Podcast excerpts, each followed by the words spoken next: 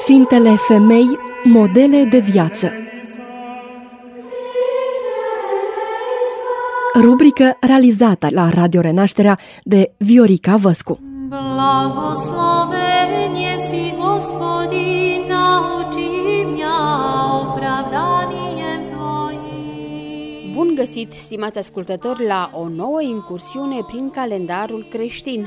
Vă propun astăzi să ne oprim în ziua de 9 octombrie, zi în care este sărbătorită Sfânta Cuvioasă Atanasia.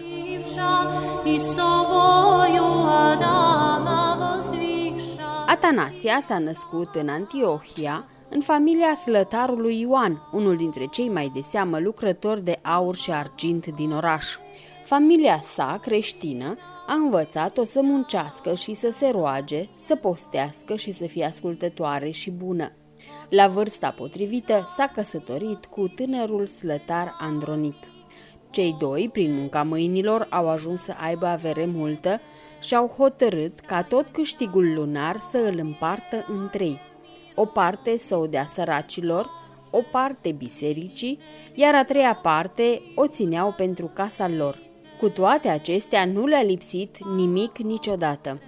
Au ajuns să fie cei mai iubiți și cinstiți oameni ai comunităților. Mereu aveau grijă de săraci, de bolnavi și de străini, îi hrăneau pe cei flămânzi, îi îmbrăcau pe cei nevoiași, îi mângâiau pe cei necăjiți. După puțin timp li s-a născut un fiu, căruia i-au pus nume Ioan, iar după doi ani s-a născut Maria, fica lor. Pe copii i-a obișnuit de mici cu bunătatea și credința.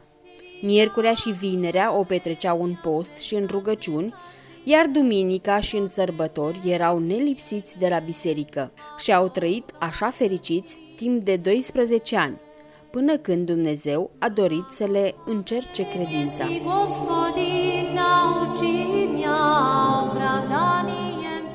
În una dintre duminici, copiii lor au făcut amândoi febră, iar a doua zi au murit. Andronic a mers la biserică și s-a rugat asemenea dreptul lui Iov.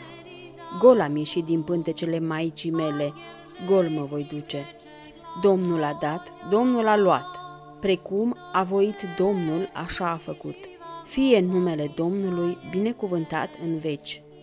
Atanasia, în schimb, s-a așezat pe mormântul copiilor, refuzând să mai mănânce, să mai bea apă sau să mai meargă acasă, zicând – să mor și eu ca și fiii mei.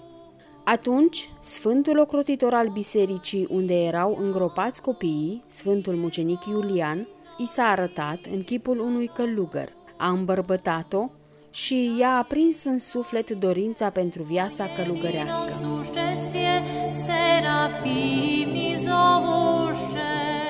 După câteva zile în care cei doi, Andronic și Atanasia, s-au sfătuit să meargă în pelerinaj la locurile sfinte, iar dacă acolo vor avea amândoi același dor pentru călugărie să rămână acolo.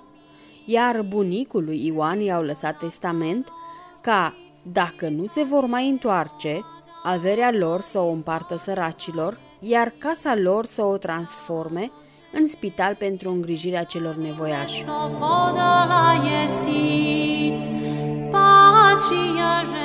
Ajungând la Ierusalim, s-au închinat la locurile sfinte, după care au plecat în Alexandria să se închine Sfântului Mucenic Mina. Aici au găsit un duhovnic, pe părintele Daniil, care le-a dat scrisori de intrare în mănăstire. Aliluia, slava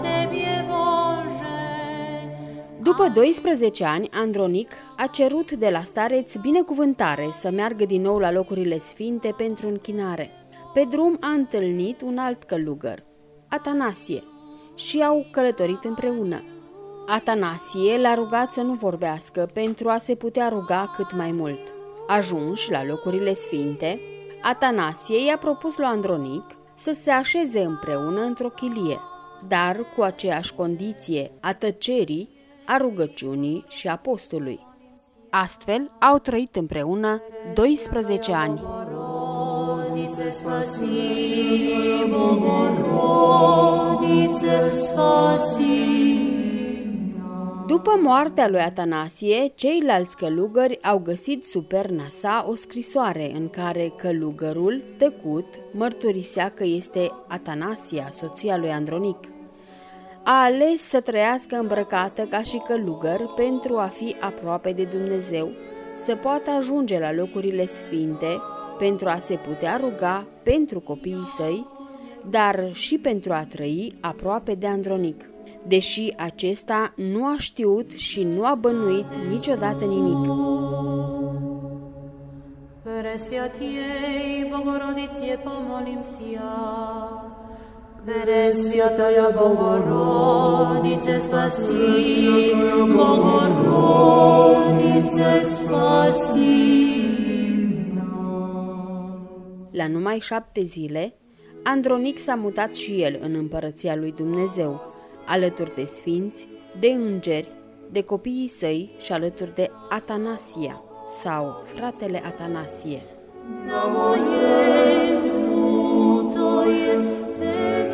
Văzând iubirea celor doi pentru Hristos, milostenia pe care au făcut-o pentru semenii lor și iubirea pură și sfântă a celor doi, Biserica Ortodoxă i-a trecut în rândul sfinților, pomenindu-i împreună în 9 octombrie. Presviatiei Bogorodiție pomolim sia.